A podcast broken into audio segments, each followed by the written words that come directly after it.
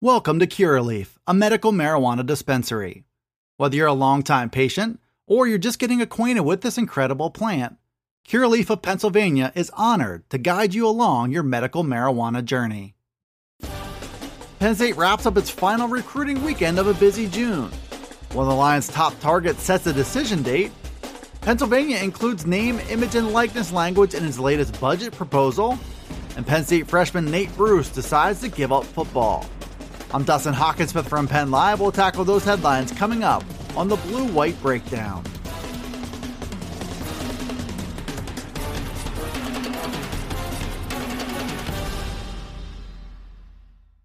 Penn State's fourth and final visit weekend for the month of June is in the books, and it could soon give way to a key stretch of commitments.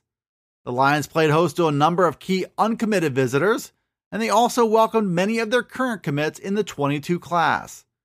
Wide receiver Kaden Saunders and quarterbacks Drew Allar and Beau Pribula were among the Penn State commits to make the trip to State College. They were joined by the likes of top targets such as Abdul Carter, Darrius Clemons, and Omarion Hampton. In all three of those cases, Penn State still has some work to do, but remains within striking distance of sealing the deal and perhaps adding to its 22 class. Carter is a rising linebacker and defensive end from LaSalle College High School Clemons is one of the top skill players on Penn State's board. He's a four star wideout from Oregon. And Hampton sits high on the Lions running back board as a four star from North Carolina. Penn State has brought hundreds of talented high school players to campus this month, and all bets are off which of them might soon announce college commitments. The Lions already have one of the nation's best groups of commits in the class of 22, and will no doubt add to that collection in the weeks ahead. Penn State's offensive line recruiting in the class of 22 might soon have to go in a new direction. The Lions are among the top schools for four star Virginia lineman Gunnar Givens, who said he'll be announcing his decision on July 16th. Givens is a talented interior line prospect whose final choice comes down to either Penn State and Virginia Tech. It's the Hokies who are trending upward with every prediction so far on Givens' 24 7 sports crystal ball.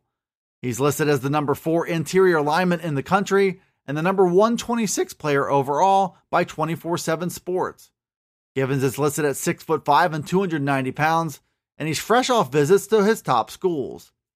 He visited Penn State on June 18th and was previously on Virginia Tech's campus two weeks earlier, though no crystal ball picks have been filed for either team since then. Givens is still among the most coveted linemen remaining on Penn State's recruiting board for 22 and if those predictions hold true, Givens will soon be off to Blacksburg, and the Lions will go back to the drawing board at offensive line. Penn State currently has two verbal commitments so far on the O line from four star tackle Drew Shelton and three star tackle Maleek McNeil. The Lions are also in the mix for four star tackle Emil Wagner, three star Andre Roy, and a junior college tackle in JB Nelson from Lackawanna College. The O line board is still full of intriguing names to know between now and National Signing Day, but Givens is trending in a different direction and could make that decision official on July 16th. Welcome to Curaleaf, a medical marijuana dispensary. Whether you're a longtime patient or you're just getting acquainted with this incredible plant, Curaleaf of Pennsylvania is honored to guide you along your medical marijuana journey. Have questions? Visit us at curaleaf.com or stop in to see us at any of our 12 locations. Let's talk medical marijuana and let our confidence become yours. Pennsylvania lawmakers are looking to put their final touches on the state's budget for 2022, and a hot college football topic could be built into it. A recent proposal submitted includes language for name, image, and likeness regulation for college athletes in the state. The proposal states that college athletes in Pennsylvania can pursue compensation that's on par with their market value, but with some standards and restrictions applied. Adult entertainment, alcohol, gambling, tobacco, pharmaceuticals, and controlled substances are all on the list of limits for endorsement deals. The bill also includes a royalty clause for instances where profits are made on things like trading cards, video games, and jerseys. Any deals that a student athlete makes would have to go through a representative at the university which is part of the complexities allowing student athletes to make money off their name, image, or likeness.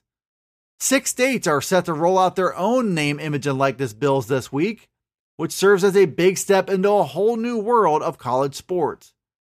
Penn State football coach James Franklin has cautioned in the past that implementing bold new changes is a lot more complex than what's being reported. That's the challenge ahead for all schools who could be granted permission by the NCAA to implement their own programs for monitoring these brand new issues. The NCAA is racing the clock now to roll out national legislation on name, image, and likeness, but as of right now, Pennsylvania looks ready to move forward with or without the NCAA's help. When Penn State returns to the practice field next month, a true freshman lineman will not be among the players who are suiting up. Nate Bruce has opted to step away from football, and he's no longer listed on the Lions' official roster. It was previously reported that Bruce was temporarily away from the program, but that the door was open for him to return if or when he was ready. That time never came for Bruce, who will instead move forward without the game of football. Bruce arrived in January and enrolled in classes at Penn State in time to work through winter strength and conditioning, along with the early part of spring practice. Bruce was one of several talented interior linemen jockeying for position on the depth chart, but perhaps decided that football just wasn't for him. Bruce was a three star prospect from Harrisburg High, who was known for his strength and his massive frame at 6'4 and 351 pounds. He was one of just two offensive linemen in Penn State's 21 recruiting class, along with four star tackle Landon Tengwall. Now the Lions officially have to fill a spot, and they can free up a scholarship to award elsewhere.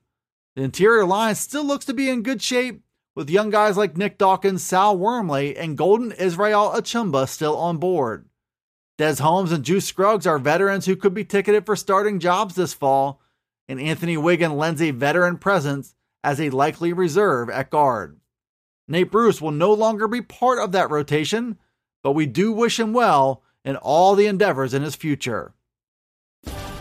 Thanks for tuning in to the Blue White Breakdown.